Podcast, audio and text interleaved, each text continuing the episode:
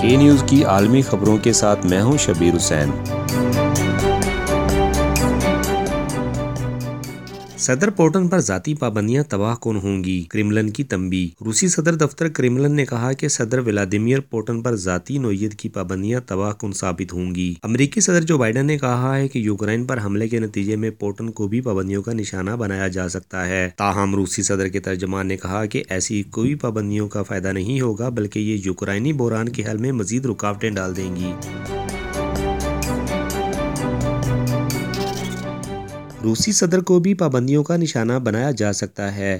امریکی صدر امریکی صدر جو بائیڈن نے خبردار کیا ہے کہ روسی صدر ولادیمیر پوٹن پر ذاتی طور پر پابندیاں عائد کی جا سکتی ہیں۔ انہوں نے کہا کہ اگر روسی فوج نے یوکرائن پر حملہ کیا تو ماسکو کے خلاف سخت پابندیوں کے ساتھ ساتھ پوٹن کو بھی نشانہ بنایا جائے گا۔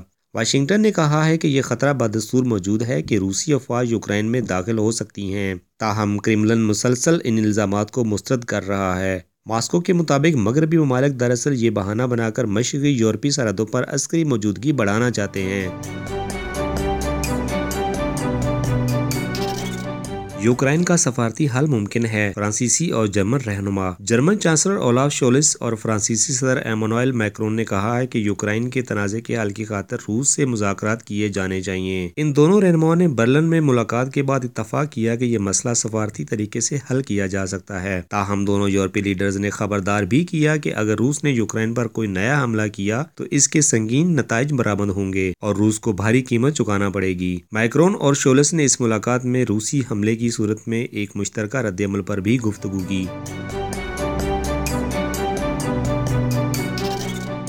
کابل کی امداد انسانی حقوق کی صورتحال میں بہتری سے مشروط۔ مغربی سفارتکاروں نے طالبان کے ساتھ مذاکرات میں کابل کو انسانی بنیادوں پر فراہم کی جانے والی امداد کو انسانی حقوق کی صورتحال میں بہتری سے مشروط کر دیا ہے۔ یورپی ملک ناروے میں طالبان کے نمائندوں سے باضابطہ طور پر خوش آمدید کہنے اور ان سے مذاکرات کرنے کے ساتھ ہی مغربی ممالک نے واضح کیا ہے کہ اس کا مطلب یہ نہیں کہ طالبان کی حکومت کو تسلیم کیا جا رہا ہے۔ بند کمرے میں جاری اس مذاکراتی عمل کا آج آخری دن ہے۔ توقع ہے کہ اس اس اہم میٹنگ کے بعد اطراف افغان عوام کی مدد کے لیے کسی مشترکہ رد عمل پر اتفاق کر لیں گے۔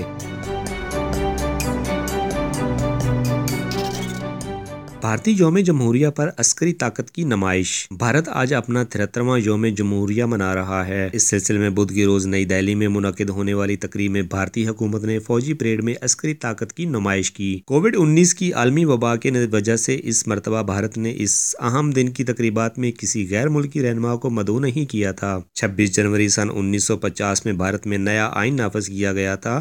تب سے ہر برس اس دن خصوصی تقریبات کا اہتمام کیا جاتا ہے۔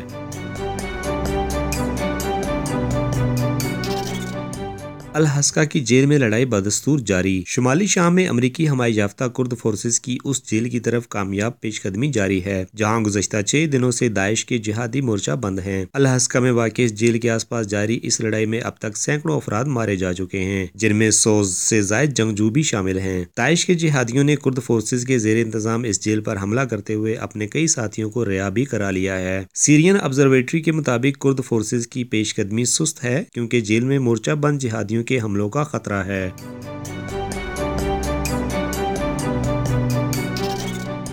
نوالنی اور ان کے کچھ ساتھی دہشت گرد قرار دے دیے گئے۔ روسی حکام نے اپوزیشن رہنما الیکسی ناوالنی اور ان کے کچھ ساتھیوں کو دہشت گردوں اور انتہا پسندوں کی حکومتی فہرست میں شامل کر لیا ہے۔ ناقدین نے اسے کرمنل کی طرف سے اپوزیشن، آزاد میڈیا اور انسانی حقوق کے کارکنان کے خلاف جاری ریاستی کریک ڈاؤن کی ایک کڑی قرار دے دیا ہے۔ مغربی ممالک نے اس پیش رفت پر تحفظات کرتے ہوئے اپنا مطالبہ دہرایا ہے کہ ماسکو حکومت انسانی حقوق کا احترام کرے۔ روسی صدر ولادیمیر پوٹن کے سخت ناقد ناوالنی اس وقت قید میں ہیں۔ ونٹر اولمپک مقابلوں سے قبل بیجنگ میں کووڈ کے نئے کیسز۔ بیجنگ ونٹر اولمپک مقابلوں کے آغاز سے قبل چین میں کووڈ انیس کے نئے کیسوں میں اضافہ نوٹ کیا گیا ہے۔ بدھ کی روز بیجنگ میں مقامی سطح پر چودہ نئے کیسز رپورٹ ہوئے۔ اگرچہ دیگر ممالک کے مقابلے میں ان نئے کیسوں کی تعداد انتہائی کم ہے، تاہم چینی حکام نے اسمارٹ لاک ڈاؤن کا نفاذ کر دیا ہے۔ ونٹر اولمپک مقابلے بیجنگ میں چار سے بیس فروری کے دوران منعقد کیے جائیں گے۔ تنازعات کی وجہ سے عالمی سطح پر پچاس ملین شہری متاثر۔ عالمی سطح پر شہری علاقوں میں رونما ہونے والے تنازعات کی وجہ سے پچاس ملین سے زائد افراد متاثر ہو چکے ہیں۔ اقوام متحدہ کے سیکرٹری جنرل انٹونیو گٹیرش نے خبردار کیا ہے کہ کئی علاقوں میں شہریوں کو جنگجو سمجھ کر ان پر حملہ بھی کیا جا رہا ہے۔ انہوں نے مزید کہا کہ اس حوالے سے افغانستان، لیبیا، شام اور یمن میں صورتحال سب سے زیادہ ابتر ہے۔ اس کے علاوہ ایسے علاقوں میں شہری بنیادی ضروریات زندگی کی سہولیات سے بھی محروم ہوتے جا رہے ہیں۔